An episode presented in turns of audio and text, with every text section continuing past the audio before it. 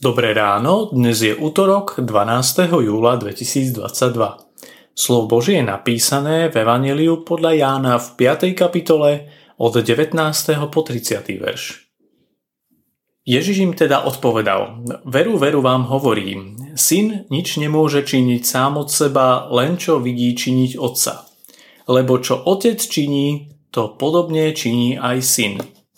Otec totiž miluje syna a ukazuje mu všetko, čo sám činí, ešte aj väčšie skutky mu ukáže ako tieto, aby ste sa divili. Lebo ako otec kriesi mŕtvych a oživuje, tak aj syn oživuje, koho chce. A otec ani nesúdi nikoho, ale celý súd odovzdal synovi, aby všetci ctili syna tak, ako ctia otca. Kto nectí syna, nectí ani otca, ktorý ho poslal. Veru, veru hovorím vám, kto počúva moje slovo a verí tomu, ktorý ma poslal, má väčší život a nejde na súd, ale prešiel zo smrti do života. Veru, veru hovorím vám, prichádza hodina, už je tu, keď mŕtvi počujú hlas Syna Božieho a tí, čo ho počujú, budú žiť. Lebo ako otec má život v sebe, tak dal aj synovi, aby mal život v sebe dal mu súdiť moc, pretože je syn človeka. Nedivte sa, že prichádza hodina, v ktorú všetci v hroboch počujú jeho hlas. A tí, čo dobre činili, výjdu na vzkriesenie k životu, tí však, ktorí páchali zlo, na vzkriesenie k súdu. Ja nič nemôžem činiť sám od seba. Súdim, ako počujem, a môj súd je spravodlivý pretože nehľadám svoju vôľu, ale vôľu toho, ktorý ma poslal. Pokom opakuješ? V prvých veršoch tejto pasáže je prirovnanie, ako syn opakuje veci po svojom otcovi.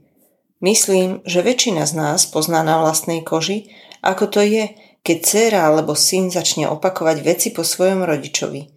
Tvoj spôsob komunikácie a slová, ktoré používaš, Tvoj spôsob jedenia, sedenia, komentovania udalostí, hádzania pohľadov či šťukania do telefónu alebo počítača. Niekedy to je úsmevné, inokedy zahambujúce. Deti to robia úplne prirodzene, lebo rodičia sú ich vzorom.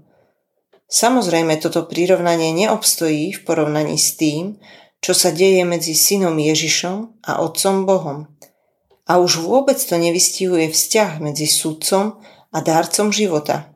Napriek tomu ma toto prirovnanie vedie k myšlienke, že keď Pána Boha nazývame Otcom a Ježiša Pánom a vzorom, tak ako jeho dieťa by som mal prirodzene opakovať to, čo robí On.